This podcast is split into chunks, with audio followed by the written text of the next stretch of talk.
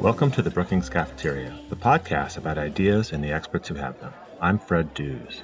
Today's episode is another edition of our special Global China series. Guest host Lindsey Ford, a David M. Rubenstein Fellow in Foreign Policy, interviews two scholars whose papers for the series address the global energy trade and China's foreign investments and how these issues affect climate change. I'll let Lindsey introduce them to you in a moment.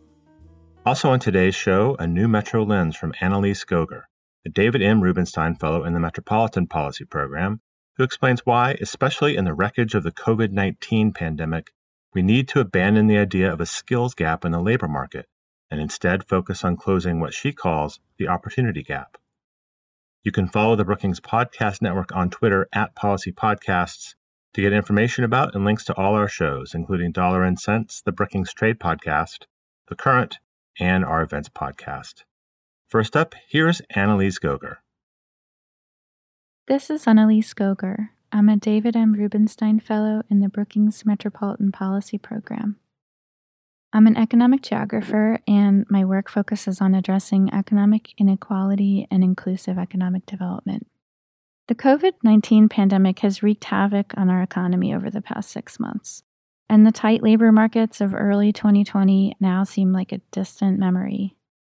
Just last month, in August, 19 million Americans remained unemployed or otherwise out of work. We're starting to see more attention being paid to the question of what are we going to do to reconnect people to jobs, especially those workers who are not likely to see their old job come back anytime soon. Although there were 11.5 million fewer jobs in August than there were in February, the prevailing narrative about our labor market problems continues to focus on a skills gap. It is peculiar that many business leaders continue to center the problem on unqualified individuals, even in the current labor market. Last week, Luther Jackson from NovaWorks in Silicon Valley and I published a blog in which we argued it's time to change the narrative the labor market doesn't have a skills gap, it has an opportunity gap. I want to emphasize three points from our piece. First, framing labor market problems as a skills gap is deficit oriented thinking, focusing on a lack of skills in the individual. It treats labor markets as transactional, assuming that we exist in a neutral level playing field that affords all people equal opportunity. In short, it blames the individual for the failures of a workforce system and a society. In real life, skills are just one of a complex set of factors that lead to labor market success. Other factors include access to elite education and professional networks. For example, the Kapor Center found that although 20% of computer science graduates are Black or Latinx, they represent only 10% of the people employed in the tech sector, and only 2% of venture backed startup founders. We don't lack talent, we're systematically failing to identify and cultivate it. Second, closing the opportunity gap is not about charity. It's a step to unleashing regional innovation and community well being. Creating workplace cultures that incentivize learning and ongoing talent development will not only benefit individuals who've been shut out of the labor market, it will help employers keep their whole workforce agile and able to keep up with new technologies, benefiting society as a whole. Scholars estimate that investing more in our lost Einsteins would quadruple innovation in the United States. Finally, the pandemic threatens to deepen racial inequality in the United States because it's disproportionately impacted low wage workers, such as those in hospitality or other service sector jobs. Women, Black, and Latinx workers and young workers were overrepresented in these jobs before the pandemic. In the wake of the killings of George Floyd and Breonna Taylor, Black Lives Matter protests also highlight the urgent need to address deep histories of segregation that continue to pose an existential threat to the everyday lives of Black Americans and their ability to contribute to our collective economic success. The work of dismantling structural racism must extend to our labor markets as well. We need to take a deep look at how social factors such as race, age, gender all combine to exclude Black and Latinx workers from access to quality jobs and secure livelihoods. Closing the opportunity gap means making changes to talent recruitment pipelines, hiring processes, and management practices. It means investing more holistically to ensure more equal access to information about careers and how to navigate them, how to build professional networks, affordable education and on the job training, a first job or work experience in a new field, and other elements that are critical for success, such as having childcare or transportation. And it's important to really think about that right now in this pandemic. As we begin to approach recovery from the pandemic and its uneven economic impacts, we need to reflect on what each of us can do to dismantle structural racism and counteract the pandemic's uneven effects. It starts by shifting the narrative from a framing on skill deficits to one that sees diverse talent as the nation's most important asset. It can end with an economy that has multiple pathways to opportunity for all workers, not simply a return to the pre pandemic normal. Thank you for listening. You can read our full piece at brookings.edu.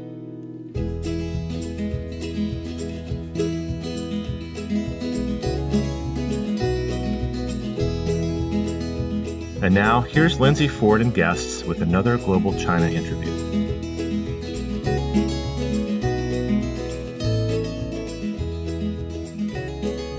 In today's episode, we're going to talk about China's energy and climate policies, which is a really important topic and also one that I, as a security expert, know far too little about. So I am very lucky to have two extremely knowledgeable colleagues here to help make us all smart today Samantha Gross and Jeffrey Ball.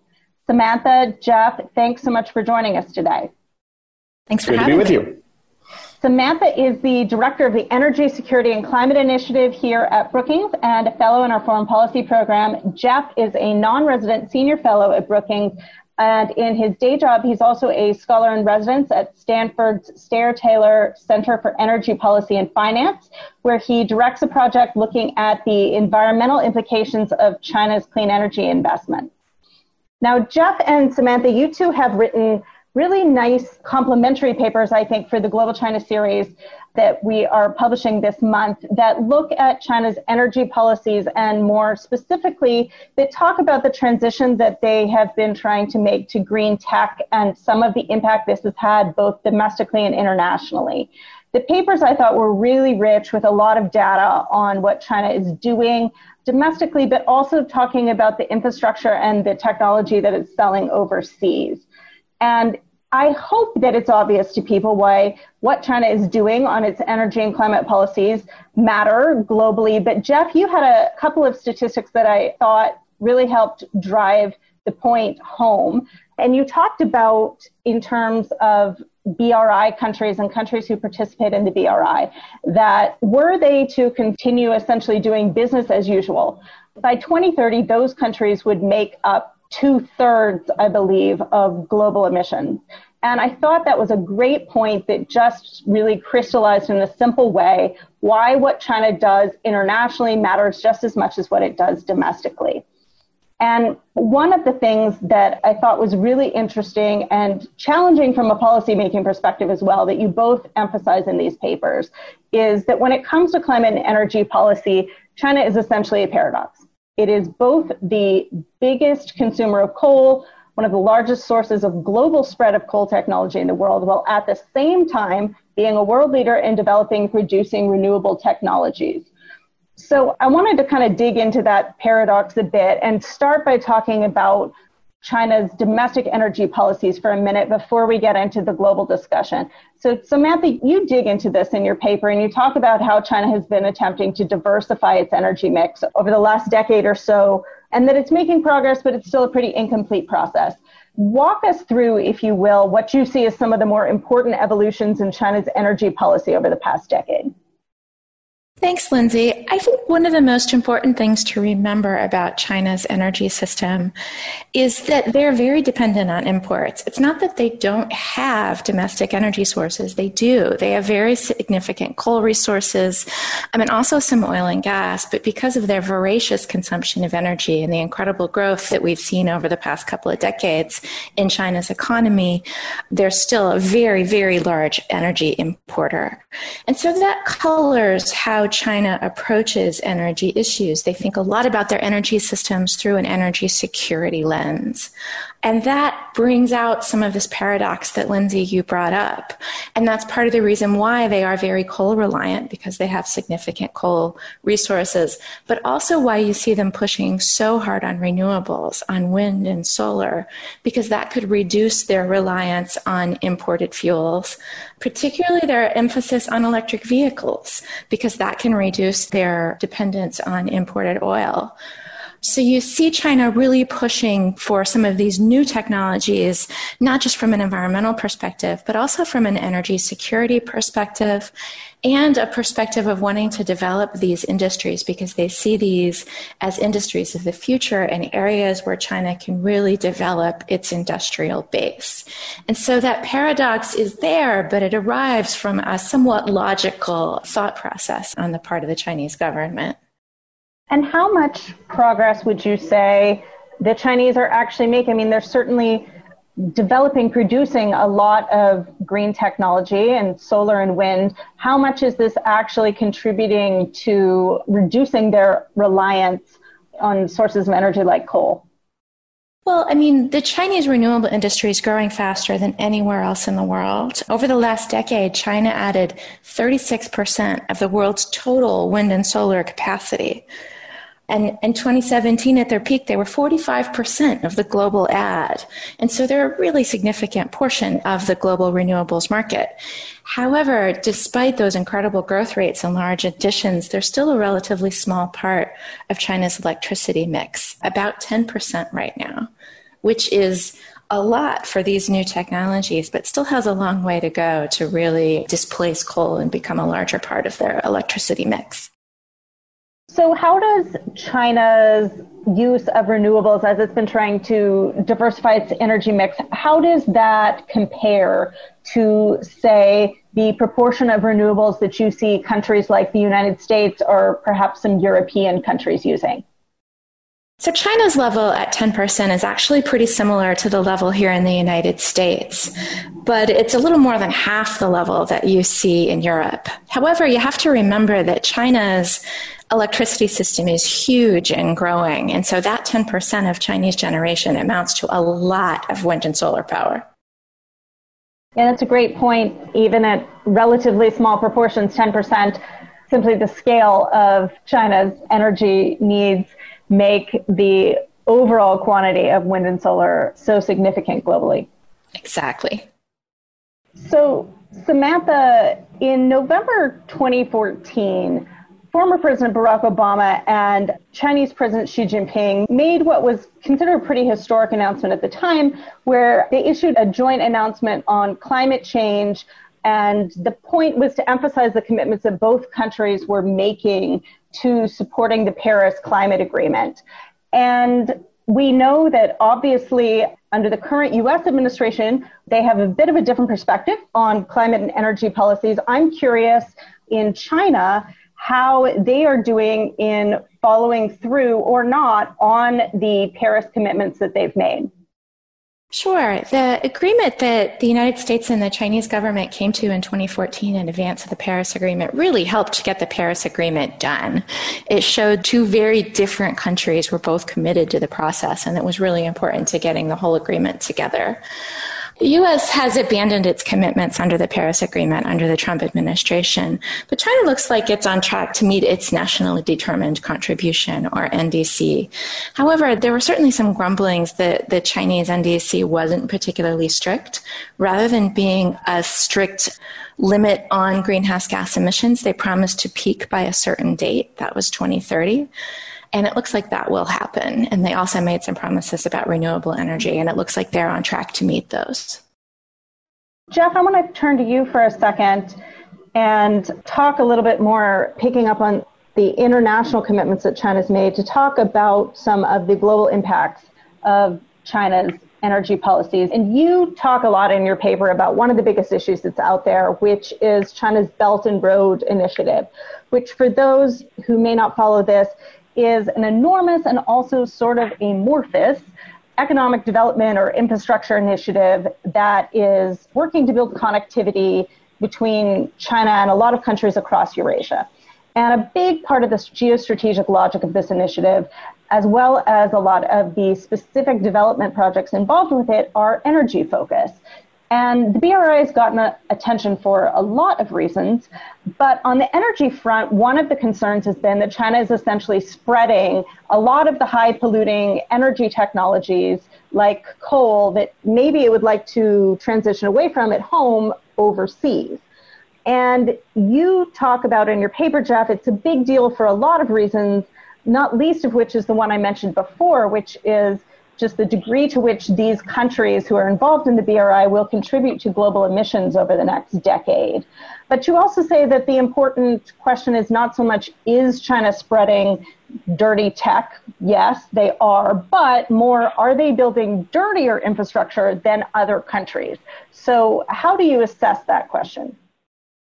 It's good to be with you. I think it bears repeating the extent to which China is a paradox here. I mean, is China dirty or clean in terms of its energy infrastructure? The answer is yes. And everything that China does, China does big. So, as a predicate, the reason we're having this conversation is that the extent to which what China does in its energy system is low carbon or high carbon has huge implications for global climate change, has more implications for global climate change than I think it's fair to say anything any other country does. Over the past 20 years or so, China's effect on the global environment has been largely about what China has done within China's borders.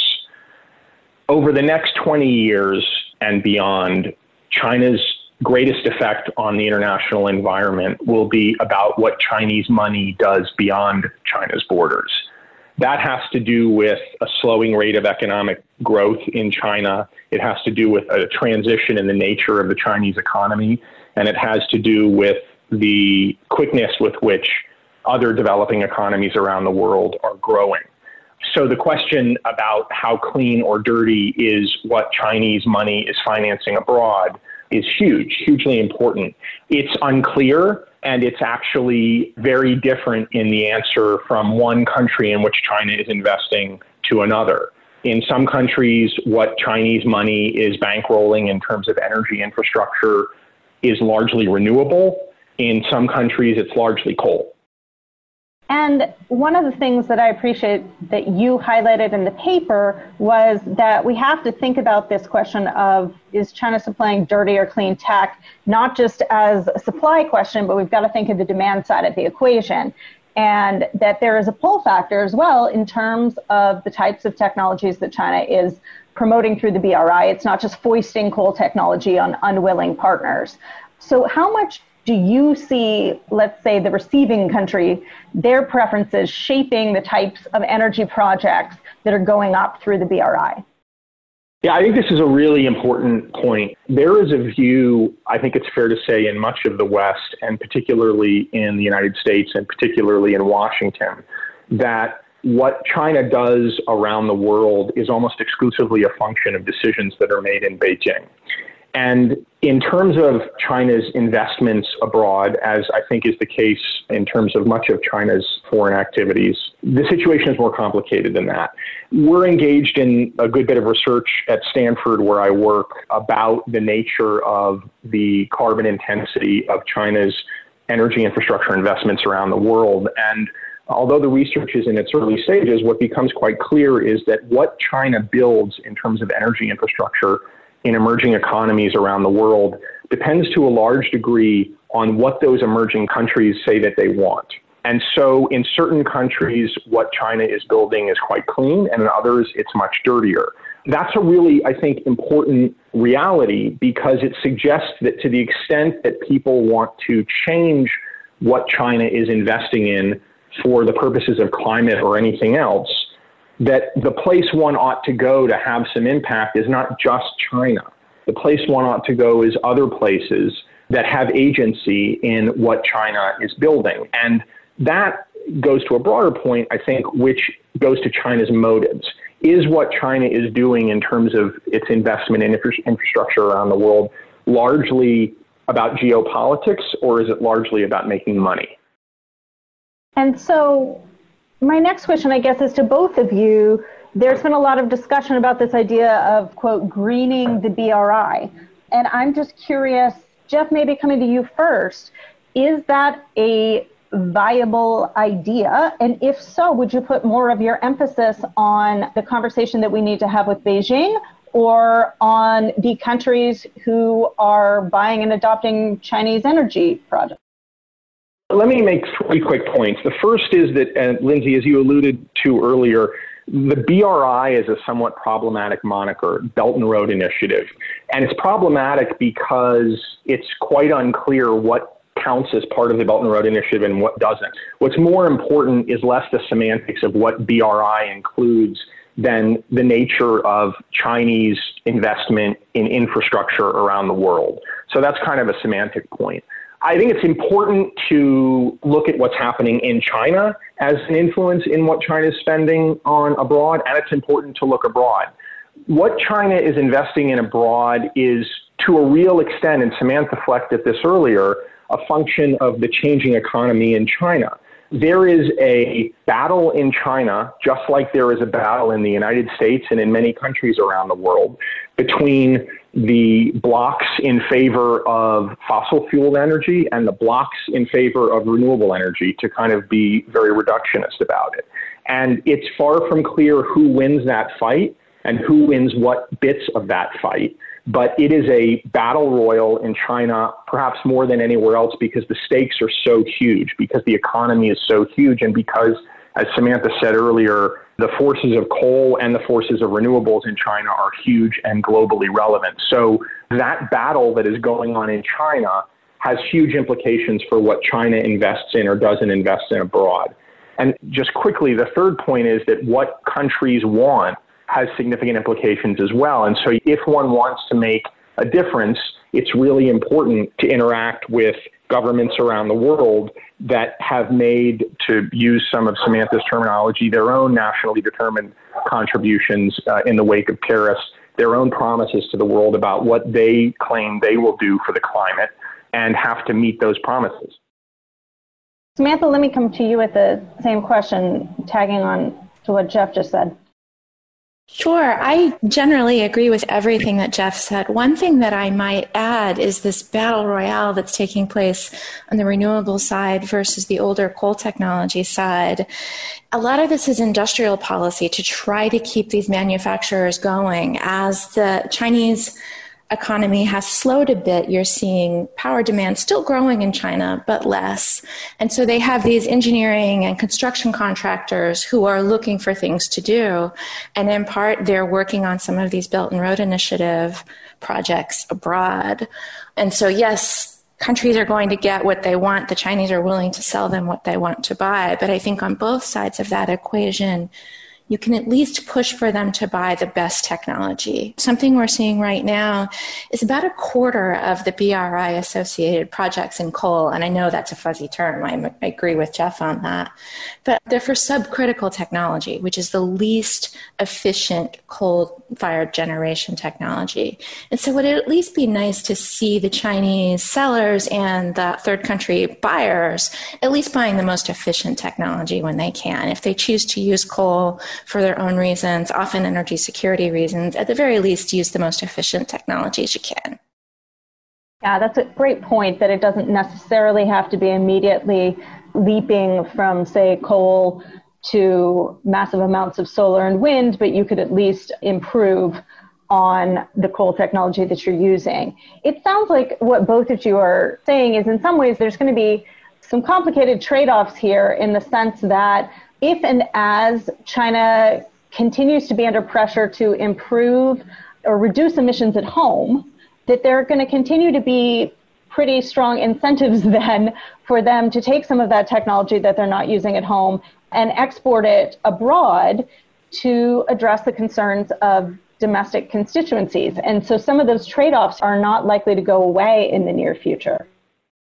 I think that's absolutely right. And I think that that cuts both ways. I mean, there are economic incentives that powerful constituencies in China that make their money by selling solar panels and wind turbines and the associated goods around them have to export those goods, which many in the world would call clean energy goods. So that's a powerful voice in China, increasingly powerful, although to use a wonky term, off a much smaller base.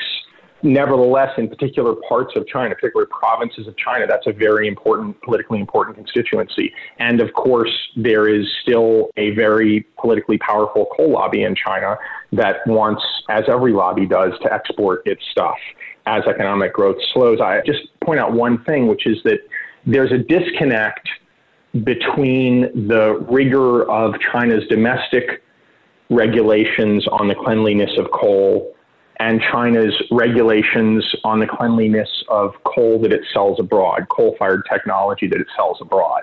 And there's a lot of discussion in China. Beijing needs no arm twisting on this from the outside. That is to say, Beijing needs no education from people outside China about the severity of this debate. But there's a big debate going on in China about whether and when China ought to make its environmental restrictions on coal fired technology that it sells beyond its borders as rigid as those for the technology it deploys domestically. So, we've been talking basically about the issue of domestic politics, which I really appreciate you raising, because I think here in the United States, most everyone in the US is obviously familiar with energy security being a hot topic politically that certainly creates some pretty stark partisan divides in the United States. Perhaps people are less familiar with the fact that energy security creates some pretty strong domestic constituencies and lobbies within China as well. So, one thing I wanted to chat a bit about is how an issue that creates a lot of entrenched interests and domestic constituencies in both the United States and China plays out in the context of the bilateral relationship. And it's an election year here in the United States, so politics is obviously on everyone's mind. Samantha, I am curious to hear from you. There would obviously be some pretty big differences between, let's say, a second Trump administration and a potential Biden administration on climate and energy policy. What do you see as some of the potential implications of those differences on the US China relationship in the climate and energy space? Yeah, I can talk about some things that would only happen in a Biden administration, and then I can bring up a couple things that I think will happen in either administration, or at least should.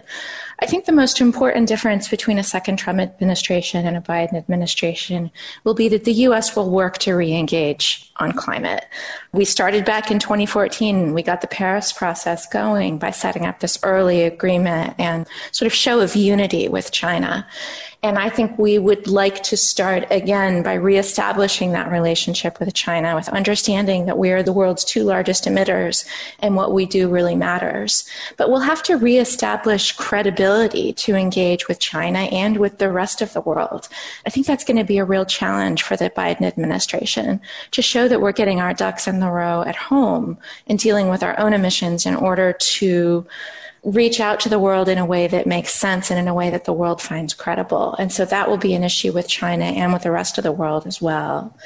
However, there's some things that I think will happen in either administration. An important thing I'd like to point out is the relationship between the United States and China in terms of liquefied natural gas, LNG the US is becoming a very large exporter of LNG because of the gas boom that we've seen here in the United States.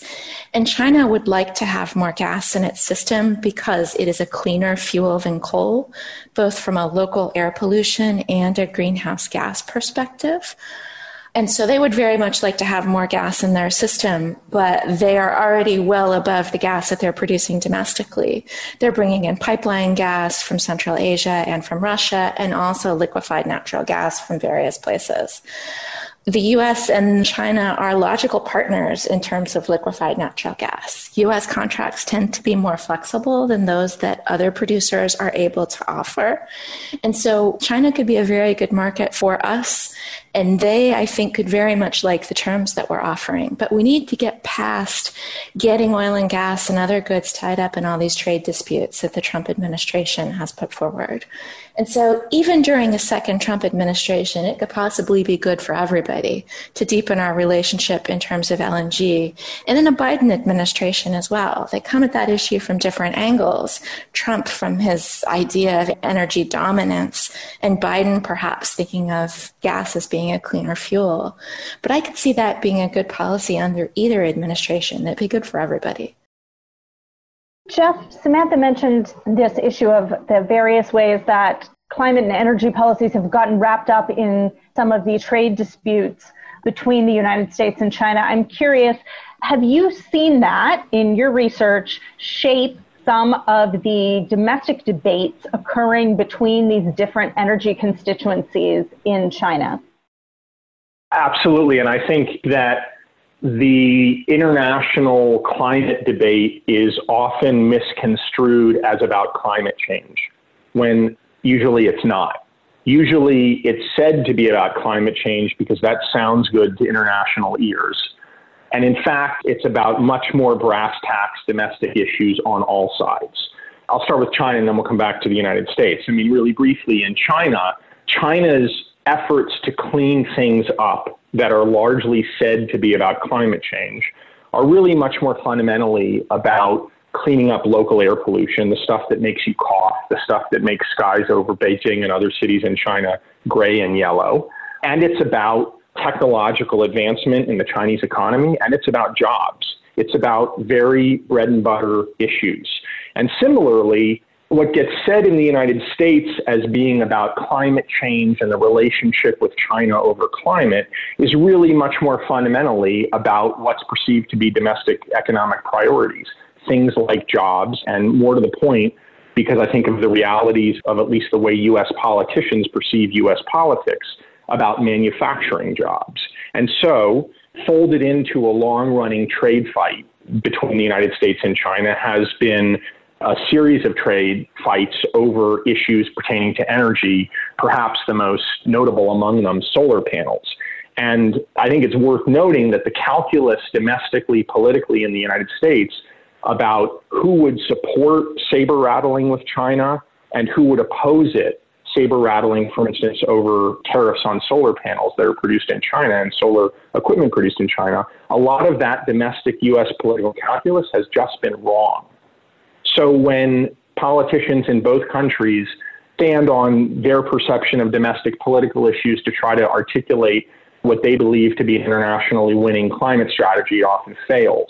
Which is a long way of saying that if, to the extent that anyone in either of these countries or other countries wants to do something serious about climate change, it's worth thinking about what really will move the needle on climate change. And in that context, what's politically possible given the realities on the ground in countries from the US to China to others. That's a great point. Even something that we would like to think of as an issue of shared global interest at the end of the day always boils down to what is possible politically at home. So let me come to you guys with a final question. The US China relationship has soured pretty dramatically which might be an understatement, in the past few years. And I think it's probably unlikely that we would see a total reversal of that, even under a new administration. Climate and energy are often put out there as the few areas where perhaps the US and China might still have some common interests in cooperating. I am curious to hear from both of you, and you've both touched on this in some ways during the podcast. Do you still see that cooperation as possible? And if so, where would you suggest that policymakers ought to start? Samantha, maybe I can start with you. Sure. I think that cooperation is still possible because we so clearly have common interests. China understands climate change. They understand the inherent risks. And Jeff is entirely right that a lot of things that they're doing are happening for reasons other than climate. But on the other hand, I mean, the great majority of their economic growth and their population is coastal. They understand the challenges that climate change could bring with coastal flooding and droughts and everything else. They're as concerned as we are about it. And there are really logical places for us to cooperate. I talked about natural gas earlier. Jeff brought up solar panels. We've seen the prices of solar panels in the market just plummet, and that's why solar electricity is growing so fast. A lot of that is because of Chinese manufacturing and economies of scale and manufacturing that have happened in China. But that's good for everyone. Slapping tariffs on Chinese solar panels isn't necessarily the right thing to do when those very Chinese panels could help us greatly reduce our emissions here. We need to think about, rather than being competitive, about cooperating in areas where that cooperation is logical. This administration hasn't wanted to do that. And I know that being soft on China has a certain political challenge to it. But there are definitely areas where we have common interests. And I would hope at least that we can go back and find those. Jeff, what about you? Well, I am speaking to you today from Silicon Valley in California, where I live and work. And I will tell you, I wasn't born and raised in Silicon Valley. And one of the most striking things to me about having spent a number of years here is the extent to which it illustrates a difference between politicians and investors on both sides of the Pacific, that is the US side and the Chinese side, in terms of their view of the relationship between these two countries. And not to put too fine a point on it, but where there are fists being exchanged between the politicians, there's a kind of desire for real interaction, for a handshake between the investors, because the investors realize that even though administrations or government officials in Beijing come and go, the motivation to make money by interacting with one another only increases. And I think that has huge implications for climate change. We are talking here at a time when, for all sorts of reasons about what is going on in the world, I think it's fair to say that on a bipartisan basis in many countries, there is a dawning consciousness of the imperative to do something about climate change that didn't exist two years ago. All sorts of polls find that, although there is huge disagreement still within countries and among countries about what to do about it. And I guess that leads me to the last thing I'd suggest, which is to be in massive agreement with what Samantha said about cooperating where cooperation is logical. I think it's a really important observation. The notion that the United States and China are going to have a big hug and sing kumbaya and sublimate their national interests for a perceived desire to cool the planet is, I think, naive. There's very little in the history of the relationship to suggest that that's likely to happen. Yet there is all sorts of room for each of these countries to be thoughtful and strategic and wise about ways that it can fashion its domestic policy and its international policy, its industrial policy around ways to secure maximum economic benefit through this massive global shift toward decarbonization. And in the United States, I think it's fair to say a lot of the calculus about how the U.S. plays to its domestic interests has not been very wise, and there's a lot of room to get wiser. Well, great suggestions from both of you. And I think we would all welcome a little more wisdom in policymaking these days. So, with that, I just want to thank you both for what's been a really fascinating conversation. I hope everyone will go check out the papers that you two have written for the Global China series. And I also want to say thank you to everyone who has been tuning in and joining our Global China podcast series. Our last episode will be coming out next month, so stay tuned for that. And with that, I'm Lindsey Ford, and this has been another episode of the Brookings Cafeteria.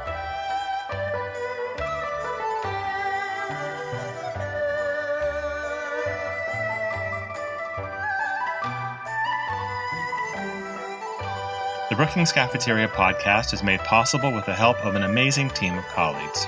My thanks go out to audio engineer Gaston Reboredo, Bill Finan, director of the Brookings Institution Press, who does the book interviews, Marie Wilkin, Adrianna Pita, and Chris McKenna for their collaboration, and Camila Ramirez and Emily Horn for their guidance and support.